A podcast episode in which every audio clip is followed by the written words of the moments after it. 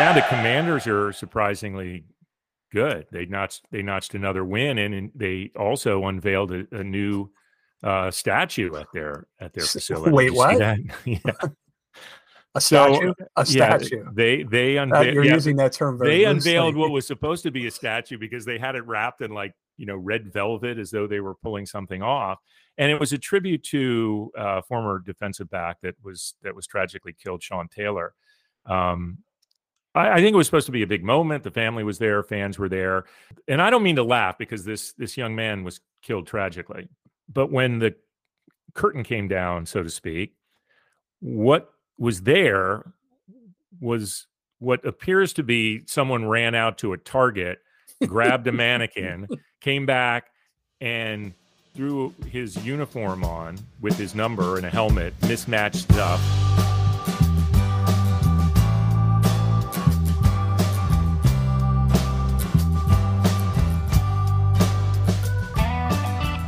Welcome to Wait, What? Sports Biz Chat with DP and McGhee, the podcast that takes a unique look at the business of sports, sometimes irreverent, often cynical, and on occasion even serious. I'm your co host, David Paro. And I'm Tim McGhee. So we hope everyone here in the United States enjoyed a wonderful Thanksgiving celebration on Thursday, got to recharge the batteries as we hurtle toward the end of year holiday season. Group play in Qatar is winding down as we record this you know, we've spent the last three shows focused pretty much on World Cup, rightfully so, of course. Um, and we're going to talk about it a bit today. I'm absolutely sure, but we'll try to take in a few other topics as well. So, as we like to do, I'm going to turn it over to Tim and say, what is on your mind? Well, it's World Cup, right? We're sitting here as we record this, less than an hour for kickoff, from kickoff uh, for the match between the U.S. and Iran the last game in uh, group stage play for that group. And it's pretty simple US wins and they move on to the knockout stage, a tie or a loss, and they go home. Um, but I think uh, this game is is fraught with sort of underlying issues that we didn't really maybe anticipate three weeks ago when we started talking about the World Cup in earnest, right?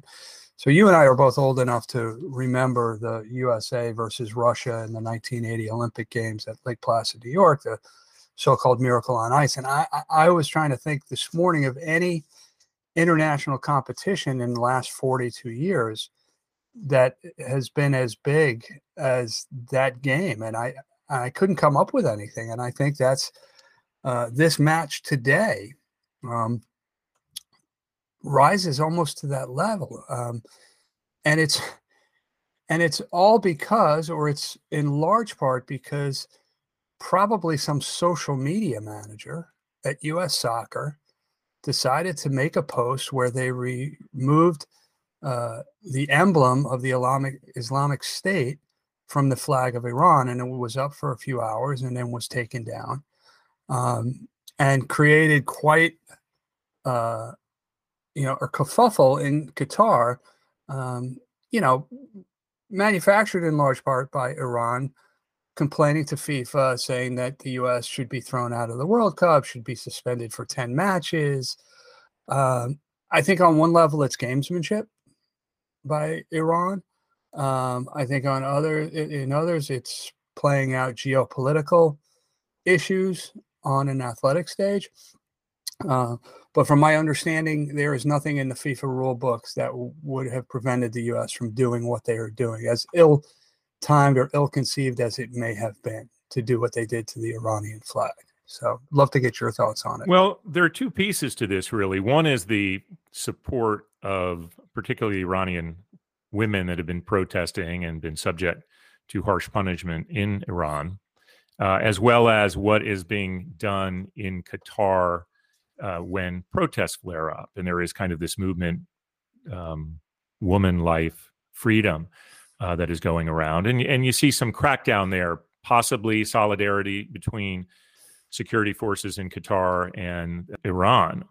So there is part of what the U.S. did in terms of you know what they were supporting that I like uh, and I think was nice. And I don't think there should necessarily be apologies for, despite what FIFA told the participating countries to do. The execution was com- was completely stupid and dis- and it was disrespectful.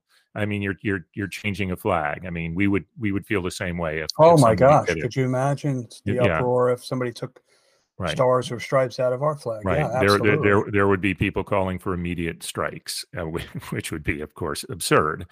Um, but you know, we talked a lot about these potential issues and the and the pushback that FIFA was giving the clubs that were thinking about protesting. So I can look at this on on two different levels, maybe more, and that the idea that on this big platform, it would have been nice to see people, team leaders on those teams, clubs, coaches, etc., be able to, you know, show some support uh, for things that we hold dear.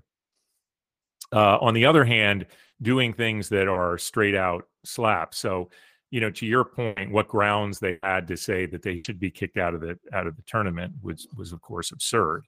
But um, it just it just raises the whole ante, and it's not as though we have particularly you know good relationships with uh, Iran anyway.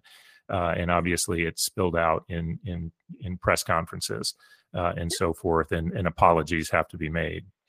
It also has the added effect of drawing away some of the attention that was placed on the Iranian team, who, as you remember, stood silently during their national anthem in a form of protest, as well as the Iranian team captain, who made comments that we called out last last week as being particularly courageous.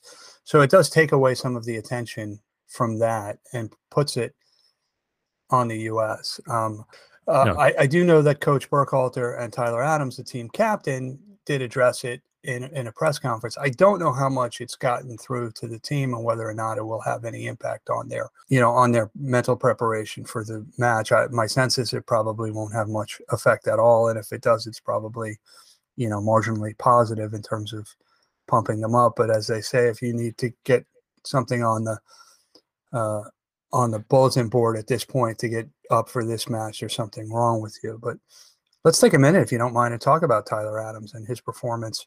The way he handled himself is probably a better way to put it because performance seems to imply it was staged. But his what he said in a, in a press conference specifically as it related to uh, the questions and and uh, comments by an Iranian journalist.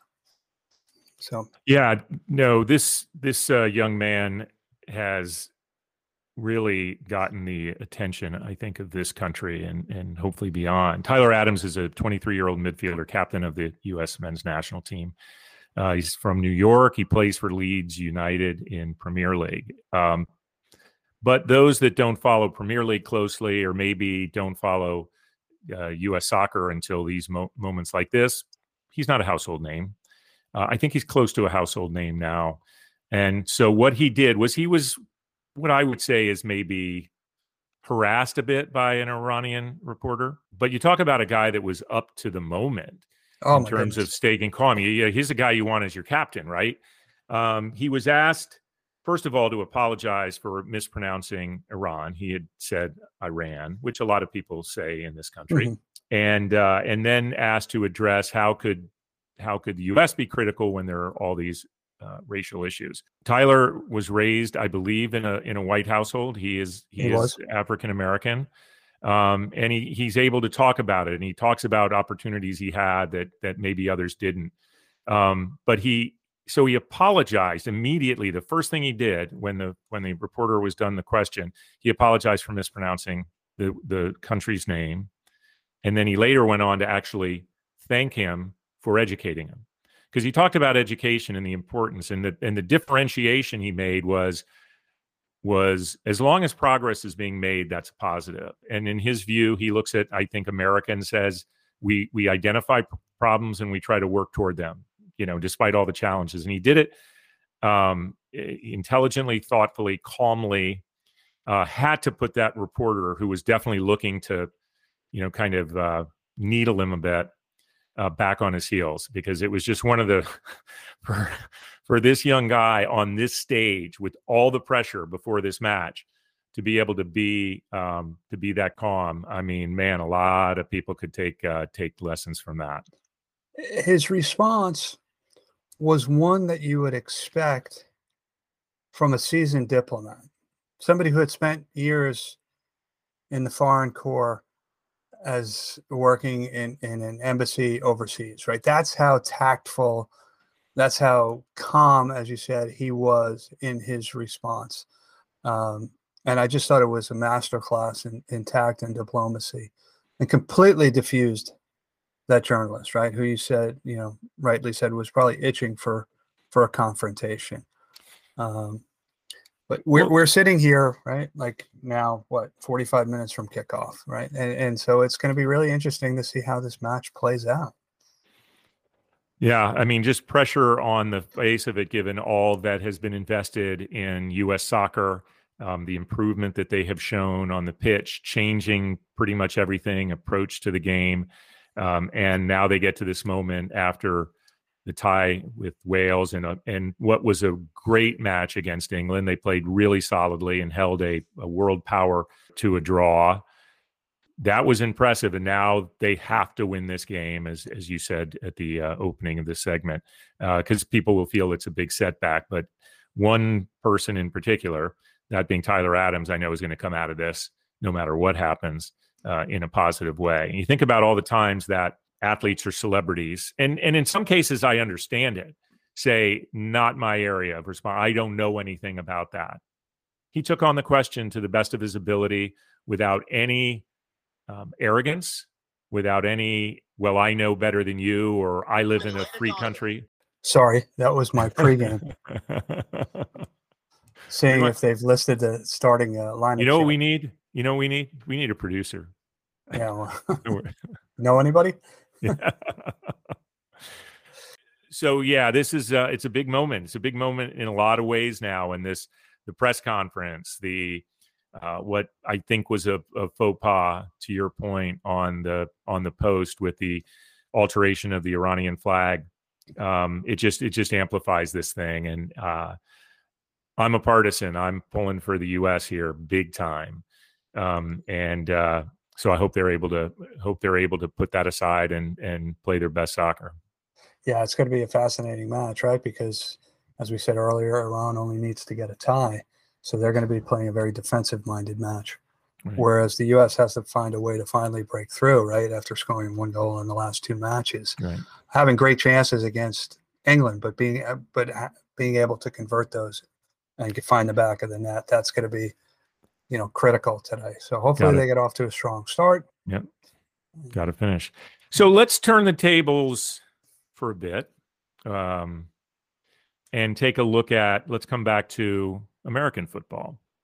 Really, Fox's weekend, uh, Fox Sports weekend that they had starting on Thanksgiving Day, where they registered the largest regular season broadcast ever in the Giants Cowboys uh, matchup, which averaged 42 million viewers on Fox for Thursday. Now I know they have a captive audience. It's a it's a great game to show because huge market New York, America's team in Dallas, um, but but delivering that kind of number, and that was just the start. They on Saturday had the Michigan Ohio State uh, matchup, which uh, pulled in an audience of 17 million nationwide um, uh, for a, a, noon kickoff, which is the most watched regular season college football game in network history. Now, I'm going to stop for a second and say, going into the weekend, they were talking like with big swag. It was like Fox Sports, you know, talking that this was going to be this giant weekend, and they had all these things lined up because, of course, they are also the broadcast partner for World Cup. And they had the US US England match, which was the biggest domestic men's World Cup audience since 1994, which drew 15.4 uh, million viewers. So, and then if you actually add Telemundo onto that, apparently it did hit about 20 million. So, um, yeah. um, so big, big numbers that um, that we're seeing. Uh, I just the weekend could not have lined up better. They took advantage of it and they put on great broadcasts and and they drove huge audiences. So I'm I'm going to ask you. It's not a trivia question, which I like to give you. Okay. This is more of a quiz, right? what, that sounds worse. What drew what drew a, a, bigger audience? England versus U.S., which you just mentioned, was about 20 million between Fox and Telemundo, uh, or the Macy's Thanksgiving Day Parade. I don't have that number, but but I'm guessing the Macy's. I'm I'm gonna say Macy's because I know it's a top. I know it's a top hundred easily every year. I yeah. don't know that. I think I have that somewhere actually. Good, good call. Twenty-seven point seven yeah. million. I never would have guessed that. Right. So I didn't in, realize it drew that well. So interestingly, and this is why I kind of led with going American football. That you know the numbers of the top, say, hundred shows of the year, like broadcasts of the year um, not total views or streams or anything like that, but shows that air and are watched.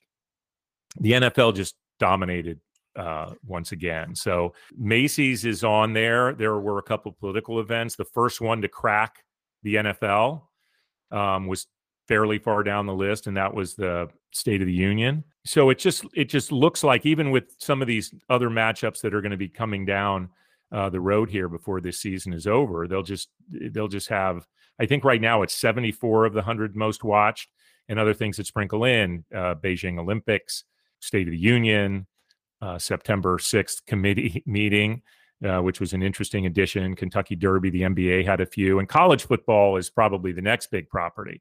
So it just it really shows that you know from a live programming standpoint, you know football is still super big, and sports overall uh, still uh, tend to really dominate. In our first show, we talked about the end of year stats on on that and the strength of uh, of the NFL, but obviously that just continues and it they, their stranglehold on the American audience in terms of the things that dominate are just big. And then when you think about you know one game drawing 42 million, that's not a Super Bowl. it's right. pretty remarkable. Right. Yeah, uh, the it is the NFC least, no more. Uh, I was talking to our good friend this morning, Terry Lefton, who is wears the uh, the moniker of world's most obnoxious Philadelphia sports fan, and wears it proudly, by the way. So it's uh, that is not meant as a an insult to Terry, right? Yeah, it's not a pejorative. Uh, but he was he pointed out that if the uh, if the season were to end today, every team in the NFC East would make the playoffs. Um, but what's wild is there's still six more games to be played. So a lot of great football. So yeah, we'll the yeah the Commanders are surprisingly good. They notched they notched another win, and, and they also unveiled a, a new uh, statue at their at their facility. Wait, what? yeah. A statue? So, a statue. Yeah, they they unveiled. Uh, you're yeah, using that term They loosely. unveiled what was supposed to be a statue because they had it wrapped in like you know red velvet as though they were pulling something off, and it was a tribute to uh, former defensive back that was that was tragically killed, Sean Taylor. I, I think it was supposed to be a big moment. The family was there, fans were there obviously when teams do these things it, it tends to be a big moment it should be a big social moment a lot of teams are very famous for this the yankees in you know really come to mind and when it the and i don't mean to laugh because this this young man was killed tragically mm-hmm. um but when the curtain came down so to speak what was there was what appears to be someone ran out to a target grabbed a mannequin, came back and threw his uniform on with his number and a helmet, mismatched stuff. And it looked like when they unveil the new uniforms at the beginning of the year and it's, mm-hmm. you know, those mannequin models. That's what it was. It wasn't, it wasn't a statue. And fine, maybe they weren't going to put him up in bronze or whatever, but this was a this was a slap in the face to anyone, you know, that was told there was going to be a, a, a tribute to to Sean Taylor.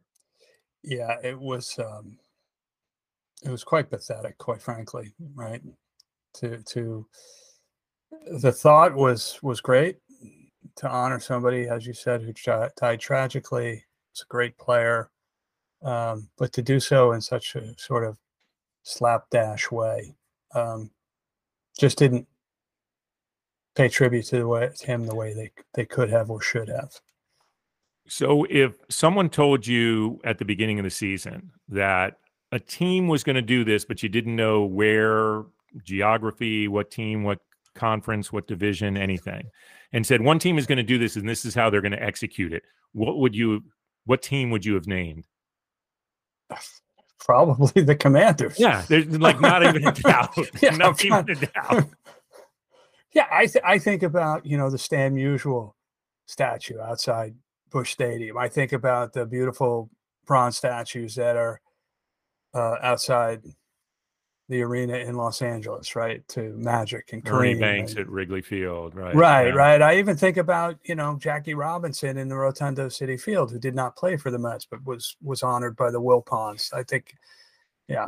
Well, I, don't. y- yeah, I, I don't think. Listen, you, you you know the Michael Jordan statue in front of United Center is this iconic piece that everybody Yes, yes. it, right. It's it's and it's a great statue. Now that's Michael Jordan, best basketball player ever, top Chicago athlete ever. So I, I don't want to necessarily compare um, that, but this was meant to be a tribute, and it was just so half-assed in everything. It's almost like they're like, well, we didn't get it done yet, so this is the stand. And if they'd said that, I, which would have been horrible, I might have had more respect. It, wa- yeah, it was like sort of like, hey, why don't you run over to the Smithsonian and, and ask them if they can borrow one of the displays from the uniforms through the ages exhibit, right? Get get late nineties. Ask for late nineties. Um, but I, I used to have a coach who who, who would say half-assed is nowhere, right? And that's that's what comes to mind with these guys. But Yeah. Daniel Snyder, the gift that keeps on giving. Yes. Do you want to do any other quick hits? We've got the Big Ten championship coming up this weekend. Oh, yeah. the the 11 and 0 Wolverines of Michigan coming off a, a beatdown of the Ohio State playing that juggernaut Purdue Boilermakers coming in at 8 and 4. 8 Gotta and watch- 4 in a conference championship game. Got to watch. Got to watch for a letdown game.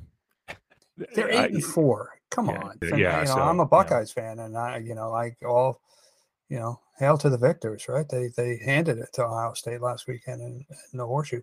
But I don't think anybody, including Purdue fans, could say that the two best teams are playing in a Big Ten championship game. No, You just it's can't. It, it, the setup obviously doesn't lead to that. It's just clearly not going to lead to that the way it's set up. So, um, Kevin Warren's made a lot of things happen at the Big Ten since taking over as commissioner.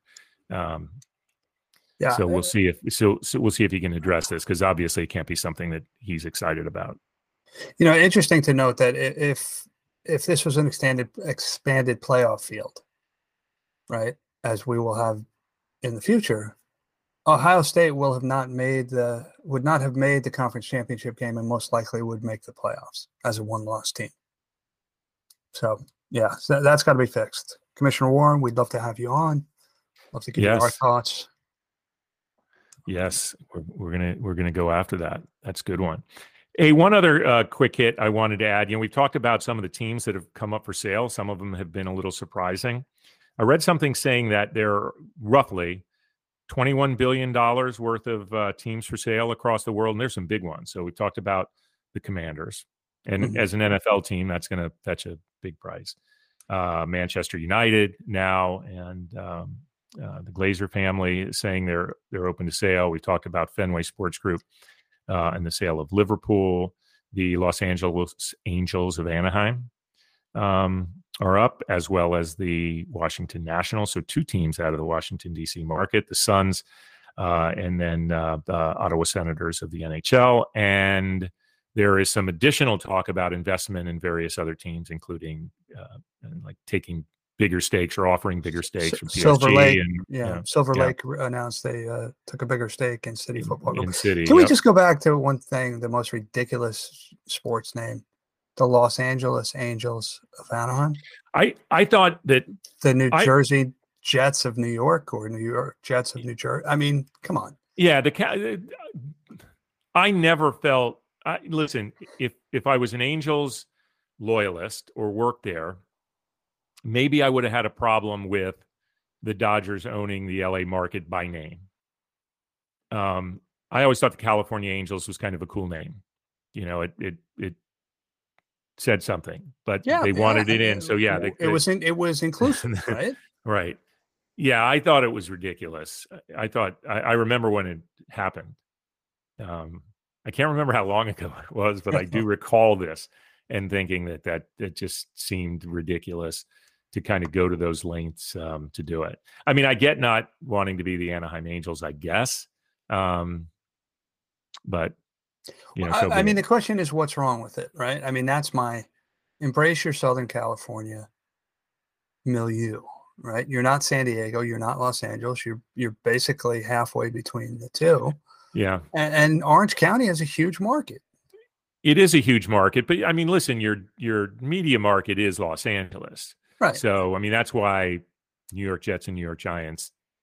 My point is, you're not fooling anybody by calling yourself the Los Angeles Angels, especially when you were the California Angels for so long. I, yeah. I, yeah, I mean, I guess some people don't recall it. Anyway, point I wanted to make, and that's a good one about the ridiculous of, of ridiculousness of the name, is that there are some big teams that are that are either up for sale or investment coming in and there doesn't seem to be a shortage of people potentially bidding on them yeah it'll be you know it'll be interesting to see how things shake out not surprisingly there are a number of middle eastern suitors right particularly the qataris and the saudis looking at liverpool and uh, manchester united in particular um, who as we know have very, very deep pockets. All right. I think that is a good time for a break. We got an interesting guest, and we'll be back on the other side.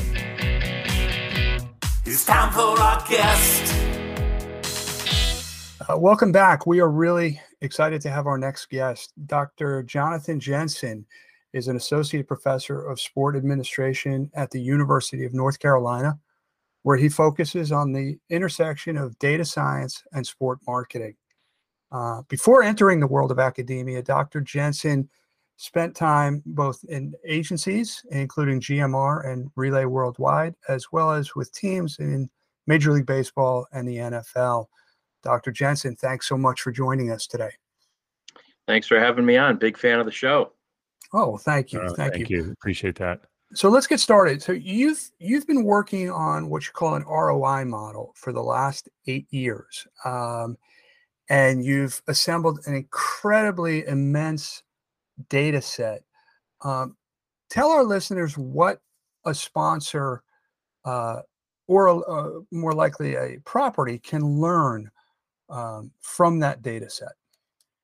Sure. Um, well, it kind of depends on your perspective. I think if you're a property, um, then what this model can do for you is essentially predict the future.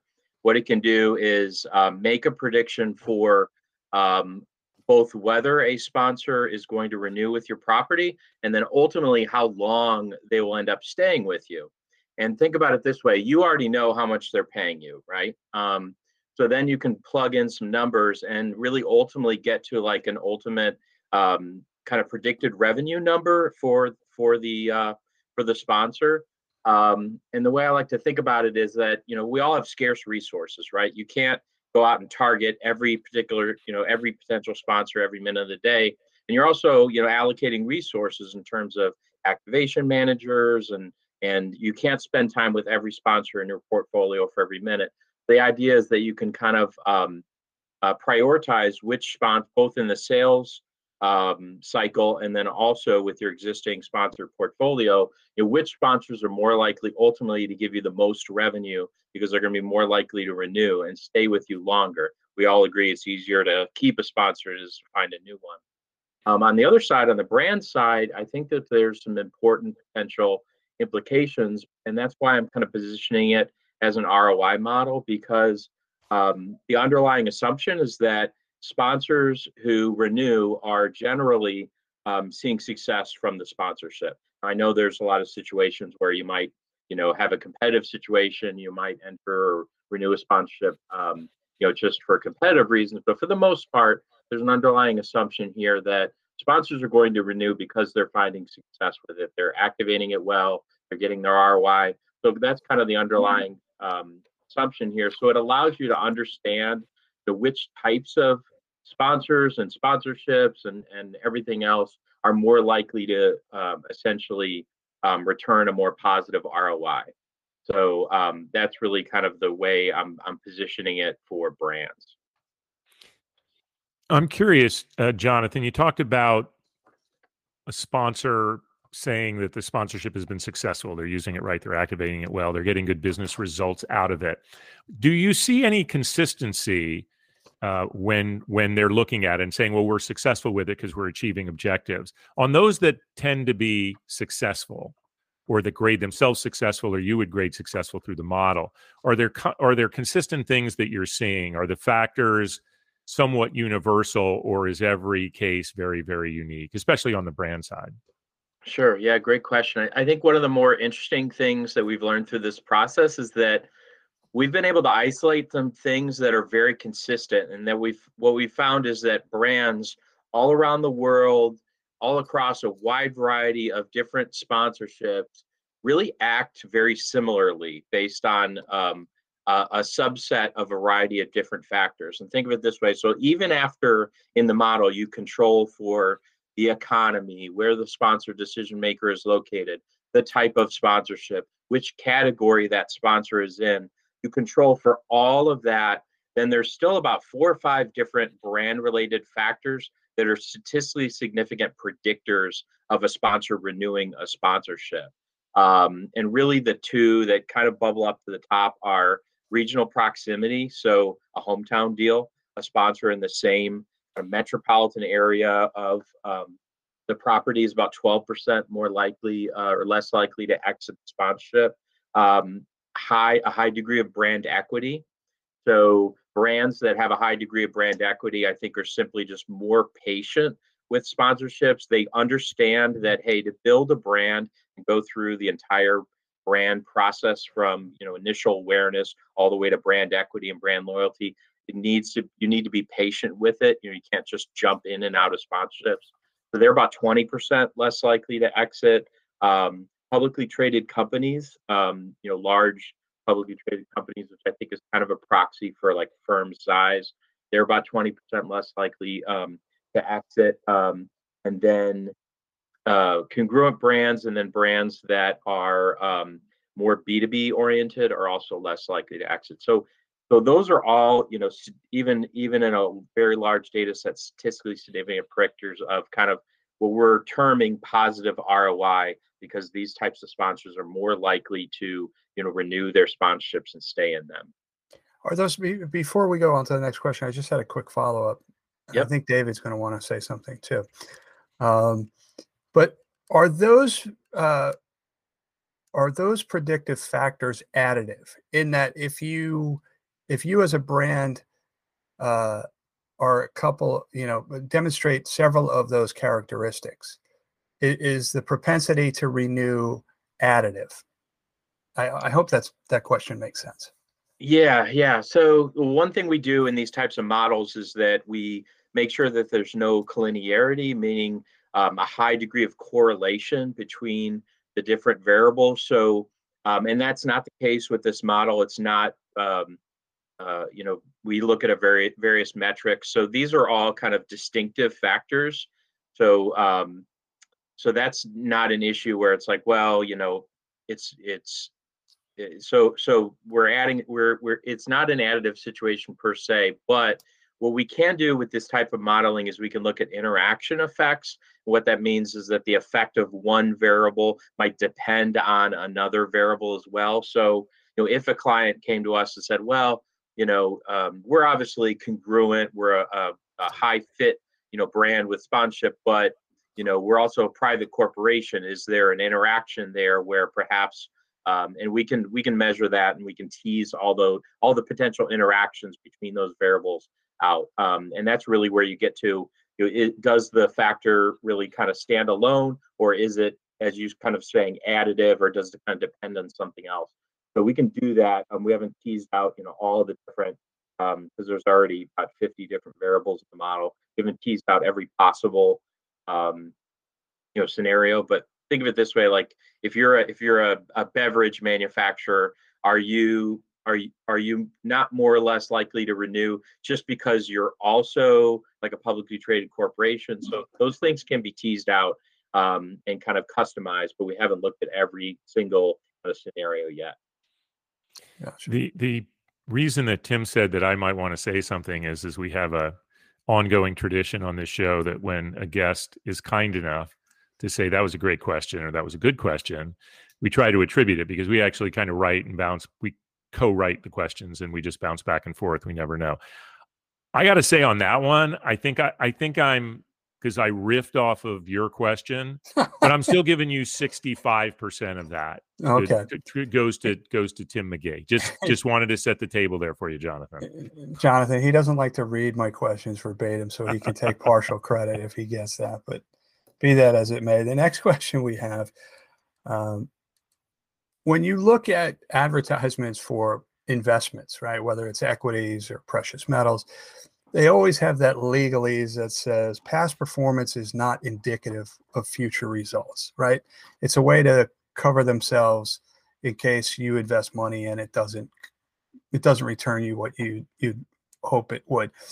What I think I'm hearing you say in in your model is in fact that past performance and past behavior is actually a very high uh, indication of future performance. Am I understanding the model correctly? Yeah, I think so. So there's really two parts to predictive analytics. There's kind of training a model, you know, using a data set to build a model. Um, and again, our, our data set consists of about, we're up over 5,800 sponsorships um, across about 85 years, um, about 23,000 observations. So if there's an Excel spreadsheet, it would have 23,000 rows in it but but that's all just to develop the model essentially you know with different coefficients and weights across all the variables and all the things that are in the model.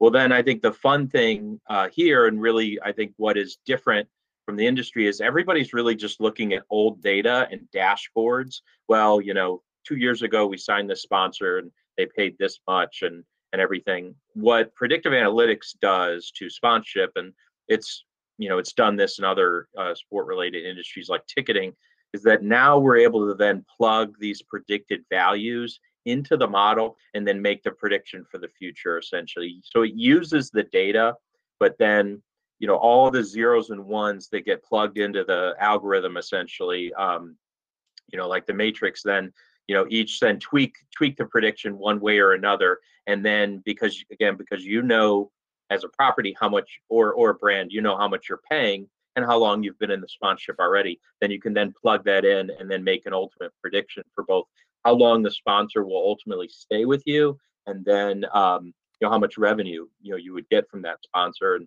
the idea is to provide actionable intelligence um, again which is i think is something missing. We're all looking at data oh that's great you know we, we understand it. But then in actually making generating insights from that data and then making changes to your strategy.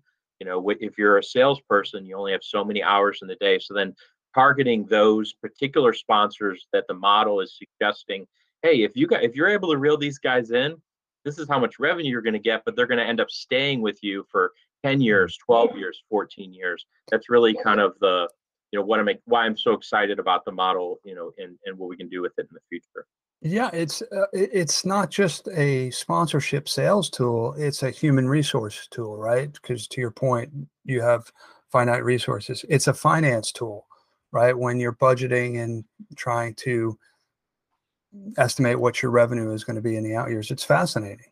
Yeah, that's that's a great point. Actually, it's so think of yourself like when you were at AT&T, you have all these people above you in finance and the CFO and and they're they're trying to understand, all right, you know, how much do we have allocated for all this stuff? Well, you know how much you have in your existing agreements, right? You know, mm-hmm. well, we're in the second year of this agreement, we're in the third year of this agreement, we're in the eighth year of this agreement.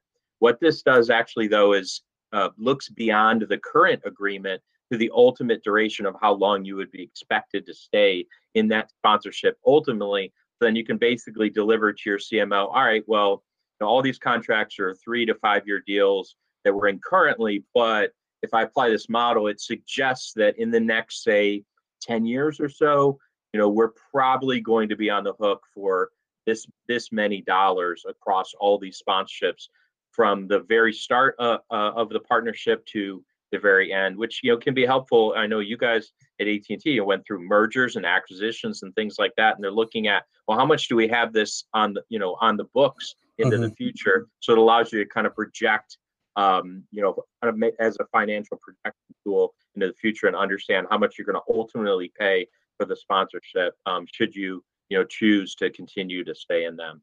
Yeah, and boy, you talk about having a lot of people above me. I think the only people who had more people above me than I did But- at AT and T were people in the cemetery. I was, I was going to say, I don't know what you're talking about. I was going to say you just rolled into those budget meetings and say, "I got this. I got this. Don't worry. Don't worry about the budget." Right? Well, I'll That's tell how you I figured you did that. Well, I'll tell you one thing. When I left AT and T, I had a hundred and five million dollar budget, and my wife won't mm. give me the checkbook.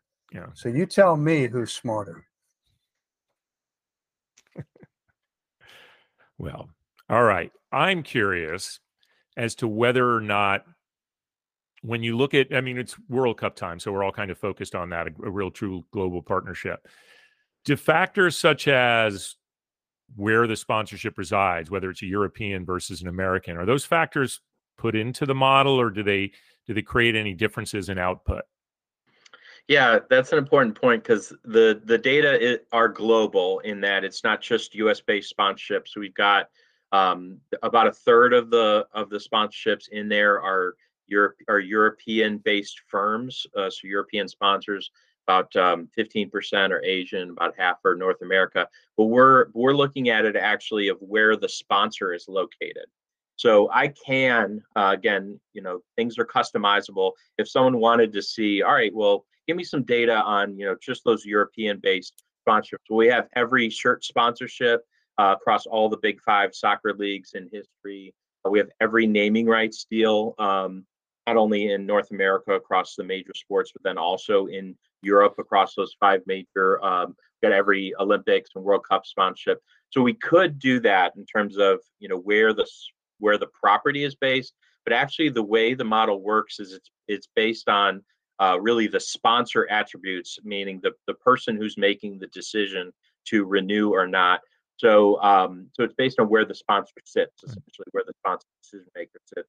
And again, that's one of the more interesting things in the model is that whether you're in Asia or Europe or North America, it's uh, it's very consistent and what we call generalizable across you know all of these things. You would think like North American based sponsors might be different from European based sponsors, might be different from Asian sponsors they're all very similar. The Asian sponsors are probably the ones that are a little different. They're about 12%, about 12% less likely to exit compared to North American based sponsors, which kind of makes sense. Um, you know, culturally, there's a lot of loyalty. And you also have a, a lot of situations like with Dentsu where um, they have a lot of control in, in their world and they're basically telling uh, properties, hey, you know, you're going to invest in the sponsorship versus as we all know from our experience in the agency world, you know, we we we don't have that kind of power. Hey, I'm assuming you're adding rows to that Excel chart regularly and adding new sponsorships, and and I uh, I'm curious as to whether or not you have uh, pickleball factored in yet. This show would No. definitely like to know that. No, not we don't have any pickleball sponsorships, but uh, but just about every type of sponsor. The most recent one we added in was WNBA. Again, we have we have a lot of um, women's sports sponsorships in the data because we have every WTA event sponsorship and every um, LPGA event sponsorship in history. Um, but I wanted to all of the leagues that we had, the Big Four leagues, and then MLS, NASCAR. Um, I wanted to add WNBA to that list, so we did that recently, and that put us over about 5,800 um, different sponsorships. But yes, uh, again, it's customizable. So at any time, a client could come to us and say, "Well, you know, could you look? Let's add our sponsorships, or let's look at a particular category, and that and that that added on at any time." Well, when you feel the weight is shifted so much where you have to add pickleball, you please let us know so we can address that on the show. That's all I'll ask. Uh, I- I Yeah, just the only issue is this data is really longitudinal because we go back about again about 85 years. Um, so what you have to do, and the, the reason why it took eight years is that you can't just have the current sponsors. It would have been real easy if you just said, well, all right, let's just build up build the data set based Uh, on the current yep. sponsor. You have, you have to have all the former sponsors as well, and that takes a long time because when you're talking about the the, the you know a probability um, you you need to make sure you have complete data sets. So you have you have to have all the current sponsors and then all of the former sponsors. So that's kind of why it took so long to build the data set kind of semester after semester after semester. Jonathan, when you you look at a category and you and you're able to determine the likelihood or not of uh, of their renewing a sponsor. Is there any way to sort of then take it to the next level and give the user of the data some sort of level of confidence um, in terms of, you know, going back to your point where there's there are finite resources. Uh, is there a way for a salesperson or a sales manager to say to his team, "I want you to go after the the wireless category, and I want you to go after the the home and auto insurance category because those are the ones that are that I think we have the best chance, and here's why we have the best chance. Yeah, so um, categories are really important, um, but again, we have about 25 different categories that are represented by these kind of binary variables, these zeros and ones in the in the model. We can always add more, um, but those are kind of the categories that that IEG has kind of said, hey, these these these are the high demand categories, so we want to kind of control for categories that bring in the most spending.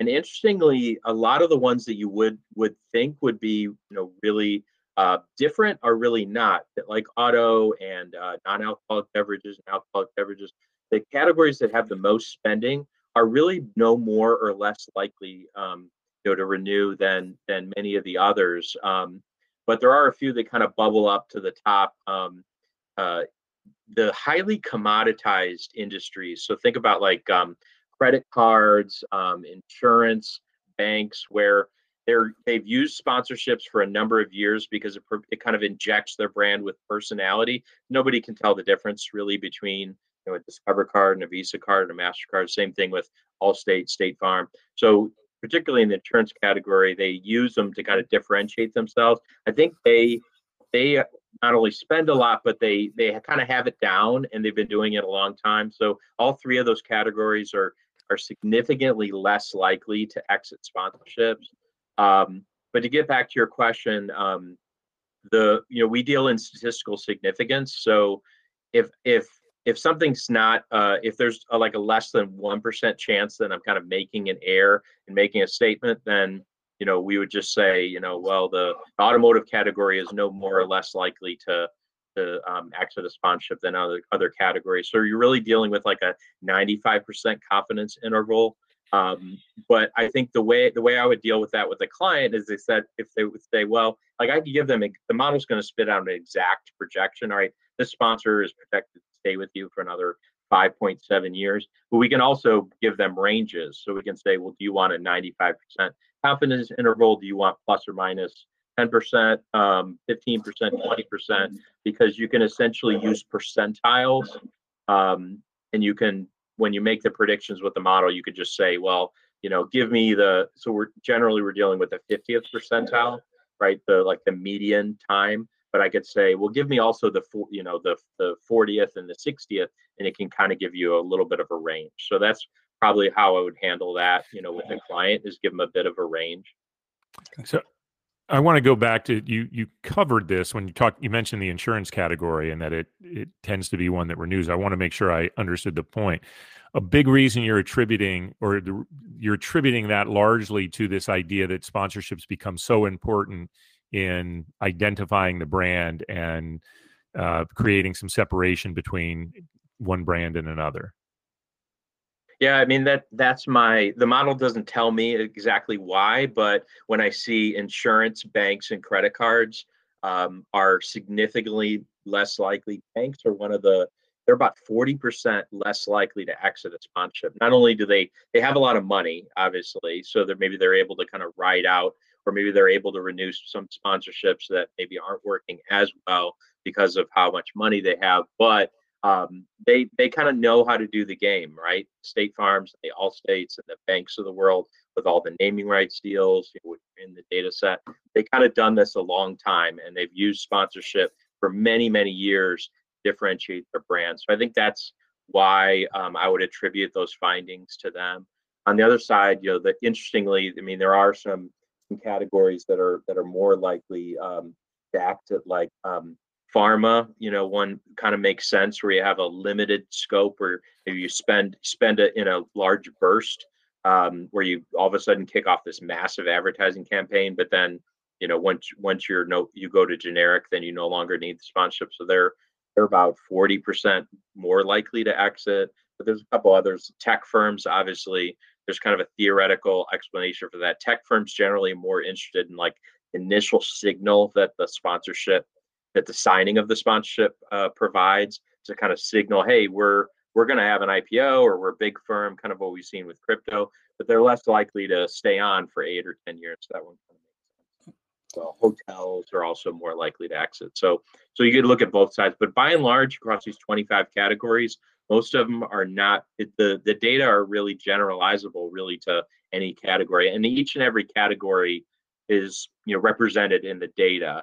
You know, because there there's you know every potential brand that you would has invested in sponsorship is in this data set. It's just there's a limited number of, of categories that we've kind of controlled for in the model. But at any time we could add like we don't have like oil or fuel. And if a brand came to us and said, "Hey, can you, you know, can we tease that out a little bit?" Then we can just create that variable because the data are there. It's just adding it into the model. So, so there's not. It's not something where you're regularly adding new sponsorship categories. You're sort of doing it on a case by case basis if somebody requests it, or, I mean, for example, a couple of years from now, when the cannabis industry or cannabis category, for example, has had a few years of of performance and results. Would that be something that you would add, or not necessarily? Um, you know, it's it's tough. You have to all these different factors and variables that we're talking about that are in the model. You have to you have to make sure that they're 100% accurate. Um, mm. you know, that's why like how much a sponsor's paying is is not it's not built into the model because it's just you're not able to get accurate data across 5800 sponsorships but yes the idea here is that you know once we you know license the model or you know bolt it onto kind of an existing um, platform that someone's using the idea is that a client could pay for customization. You know they can they can uh, add their information for each and every sponsorship into the model make predictions but then if they want to add data if they if they came to us said well can you add this this data to it? If you want to add a particular category then you know you could just customize and, and build on the model. So yeah it's kind of um, the data set is kind of a living you know organism and can be kind of tweaked um, over time i want to take a big step back here and i would love to know um, what the impetus was for you to make the leap from agency side, and you are at two very well-known agencies working on great brands. Uh, to focus your your career and uh, you know your future on uh, the academic side, and particularly in this data science. Yeah, it um, we, we have to go back about 20 years ago. Um, you know, and, and I was working on the Miller Brewing account at GMR, which is great beer and sports, and um, and and Steve Luletta was the the director of sports marketing at Miller Brewing Company, and he was really the first one that that forced us to think strategically and use data to help them make decisions. And it was just like basically gathering a bunch of data points about like different speedways that they were sponsoring to, to kind of help you know kind of rank them and determine which ones we should kind of move forward with. But it was really even though I had been I'd been in a smaller agency, had been the NFL and Major League Baseball. It was really the first time that I'd used data to inform decision making and i and i really got interested in that and then i worked with keith bruce with radiate and we did a bunch of really interesting projects like we did a big project for visa around the fifa world cup um, when they were first entertaining that and, and i really got into the i've always been a numbers person but that kind of really got me into it and ended up you know being the director of strategic consulting at relay worldwide where all of our kind of research tools um, MRI, Simmons, ESPN Sports Poll, um, were all underneath kind of me.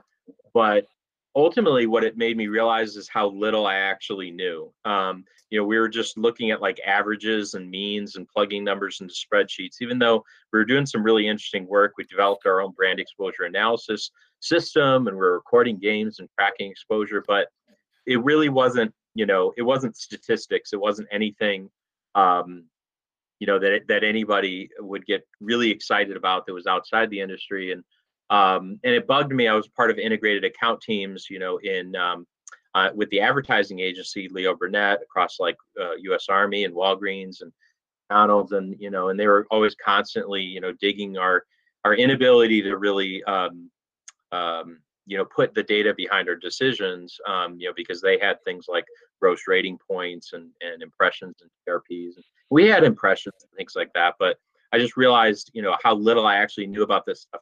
Man if I could if I could actually you know learn like it like advanced statistical modeling um, and use it on this stuff you know that could be really exciting um, because apart from you know large corporations that are doing like marketing mix modeling you know nobody was really integrating you know their sponsorship investments into those things. So th- that was where the kind of the dream started. But ultimately where it was was number one um, i'd had some great professors at the university of notre dame and at umass amherst guys like bill sutton and jay gladden and glenn wong and um, and i always thought i always thought well that's where i'm going to end up. Um, you know after i do this for 30 or 40 years you know i'm to end up being a professor but at about 15 years into my career, you know, I kind of started reevaluating and said, well, think of it this way: what would I do if I um, won the lottery tomorrow? Like, what's the first thing I would do? And money wasn't a factor, and I could do whatever I want. And what came back to me was I would go get a PhD. That was something that I got really, really excited about and wanted to do. So then I said, well, then why don't I just do that? Um, and I so I built up a consulting entity so I'd have some income and have kind of projects to be able to continue to support my family, you know, through that journey of going back to school at age 38. Um, so and and I was able to do that. So it kind of was a bit of a um, you know a Venn diagram in terms of kind of my passion for data and for kind of getting to an answer in terms of sponsorship ROI. Um, but then also kind of looking back at my career and saying, you know, what would I, what ultimately what would I do right now? And I would I would go get a PhD. And then I was also thinking, well, if I'm to become a professor when I'm 30 or 40, why don't I just do that now, right? And why am I waiting another 15 years? So that was another part of it as well. So that's so that's when I I went back to school, got a PhD, learned about these types of you know really advanced models that not even most PhD students learn about, um, and then and then set about applying them to the, what I'd already been doing for the previous 15 years. That was kind of the the secret sauce a little bit is I already knew what I wanted to do research. And when a lot of people get a PhD, they're kind of like searching, well, I don't know what I'm passionate about or what I want to study. I already knew that. So all of my classes that I took, I already knew what I wanted to apply them to. It was just really just about learning the quantitative methodologies. And I was able to learn them um, and then apply them to what I was kind of already passionate about. So that's a little bit of a long-winded answer, but that's how it kind of all kind of came about. It's a fascinating journey. I want to go back even further than David did and ask you the two questions that we ask all our guests before we let you go. You've been very kind with your time. The first one is how did you get your start in the sports business? And then the follow up to that is what one piece of advice do you have? I'm sure you're asked this a lot as a professor, but what one piece of advice do you have for somebody who's looking to break into the industry? Where your career got started? Where to started? Sure. Um, well, you know, I, I, went to Notre Dame um, because I was passionate about sport. Um, I kind of looked at you know Notre Dame and Notre Dame football as kind of the pinnacle of it. So I would, and I was, that's why I took that journey, and and I worked in um, as a student manager and for the football and basketball teams there. That was kind of my first real real sports job and a lot of folks in the industry has done that have done that. Nina king the new uh, athletic director at duke was a student manager. That was kind of how i initially did it and then on, on the industry side once i graduated i got hooked up with a tiny little sports marketing agency. Uh, tim stevens was there andrew Feit from nascar and to know guys like mike boykin and greg bush who are all kind of launching these these small agencies so that was kind of the the start of all of it uh, back in back in 1995. Um, in terms of advice I would give, I mean, um, a lot of students are coming into my office all the time about, you know, hey, how do I do this? How do I do that? Um, I think it's really about being curious um, and um, being willing to to take on, you know, different roles, whether they be internships, unpaid or paid, or working at events where you're just going to meet people. Um, that's the second thing, really, is try to surround yourself around you know, with great people who are going to learn from. Um, no opportunity is going to be perfect. Um, you know, oftentimes students come to us and say, "Well, should I take this job or this internship or this job?" And um, generally my question is, you know, where where ha- who has the best people that you're going to learn from? Because all of us, uh, even today, you know, we're still learning, um, and you need to you know connect yourself with you know really interesting people who've done this type of work like you guys have to, to learn and to be pushed further. So it's really about um, uh, about surrounding yourself with the best people rather than thinking about well what opportunities am i going to make the most money or have room for advancement. So that's another big piece of advice i give. Great advice. Great great stuff. We got some great names to drop on this show don't we yeah you've, yeah. you've had uh, you've been surrounded by great people as have the people who have gotten the opportunity to work with you yep yep so with that jonathan we'll, we'll thank you again for joining us I found this absolutely fascinating this topic I wish I had a tool like this when I was at AT&T. Uh, but uh, good luck the rest of the semester. I know it's coming down to crunch time for you and your students, so we wish you all the best and a and a great holiday season. Thanks, Jonathan. Thanks, Thanks guys. Really enjoyed it.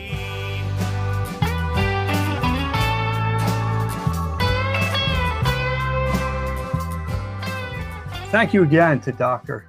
Jonathan Jensen of the University of North Carolina really uh, interesting stuff that he's building there. Um, this is the point in the show where we typically take a look forward, but we're going to give you a little bit of a peek behind the curtain um, on how we do this show. So we recorded the upfront piece at about 1 p.m. Eastern time on Tuesday, November 29th. So uh, I made a couple of references to the kickoff of the Iran versus United States match we took a break to watch the match. uh, no, we took a break because we actually have full time jobs, and uh, we did watch the match. And then we came back, and in the interim, obviously the match was completed. So congratulations to the United States; they prevailed one to nothing. Um, second straight clean sheet for the United States. They did not make it easy um, on those of us watching.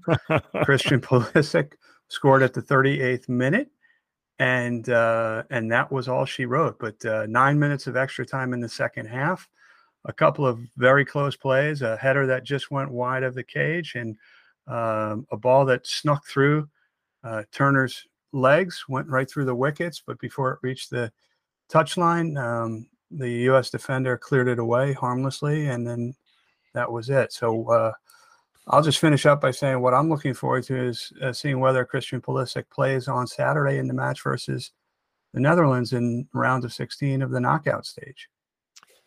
Yeah, congratulations to everyone at U.S. Soccer and the U.S. Men's National Team. It, it, was a it was a big match, and they won it. They scored one more goal than Iran, and they won the match. But my goodness, that second half was stressful uh, as a fan of the team, and they they I thought they played miserably in the second half compared to the first half, and it was very. It would not have been surprising to anybody if Iran had tied that match up, and and that would have meant the U.S. goes home and doesn't get out of the uh, group stage. So, uh, congrats to everybody. It was uh, it was great to be able to watch it. So I'm you know I'm I'm the the action on the pitch has been great. These games have been thrilling, and I think we knew that they would be. Um, some upsets, some some awesome play. Uh, eh, but what I think I'm going to continue to be focused on, and I don't know if it was the this particular match that that got me zoned in on it, and what we talked about in the earlier part of the show. But you know, what is this legacy going to be? of this tournament. I mean, everything that I've heard is is that Qatar is actually putting on a hell of a show. These venues look quite amazing. It might all be a veneer, but apparently the hospitality and the hotels and the transportation uh, in Doha have been great, and people are are kind of heralding uh, what has been pulled off. I'm not that surprised by that, but this is a much more complicated legacy, as we know. And so, when it comes to who is going to get the 2030 FIFA World Cup, uh, with you know Saudi Arabia is is in the hunt for that, but they'll have to partner with some other countries, and apparently Greece has jumped into potentially being a partner on that. So we'll we'll see what happens, and we'll see how FIFA responds coming out of this game. Are they taking a slightly different tone than they have been there? All those stories fascinate me from a business and a uh, you know a, a, you know kind of a social perspective. Uh, so in addition to hopefully watching some more action on the pitch. Um, these are this is the thing I'm going to be paying some attention to. Yep, the story continues to be written. Um, and I do have a sense that it is partly a Potemkin village, right? Yep, as we like to say, watch this space Yeah. because we'll be covering it. So, with that, I want to thank our guest again, Jonathan Jensen. Thank you, David, my co host, and most of all, thank our listeners. If you like what you hear, please follow us, like us, share us, give us feedback. You are what makes this show what it is. So, until next week, he's DP, I'm McGhee, and we'll talk soon.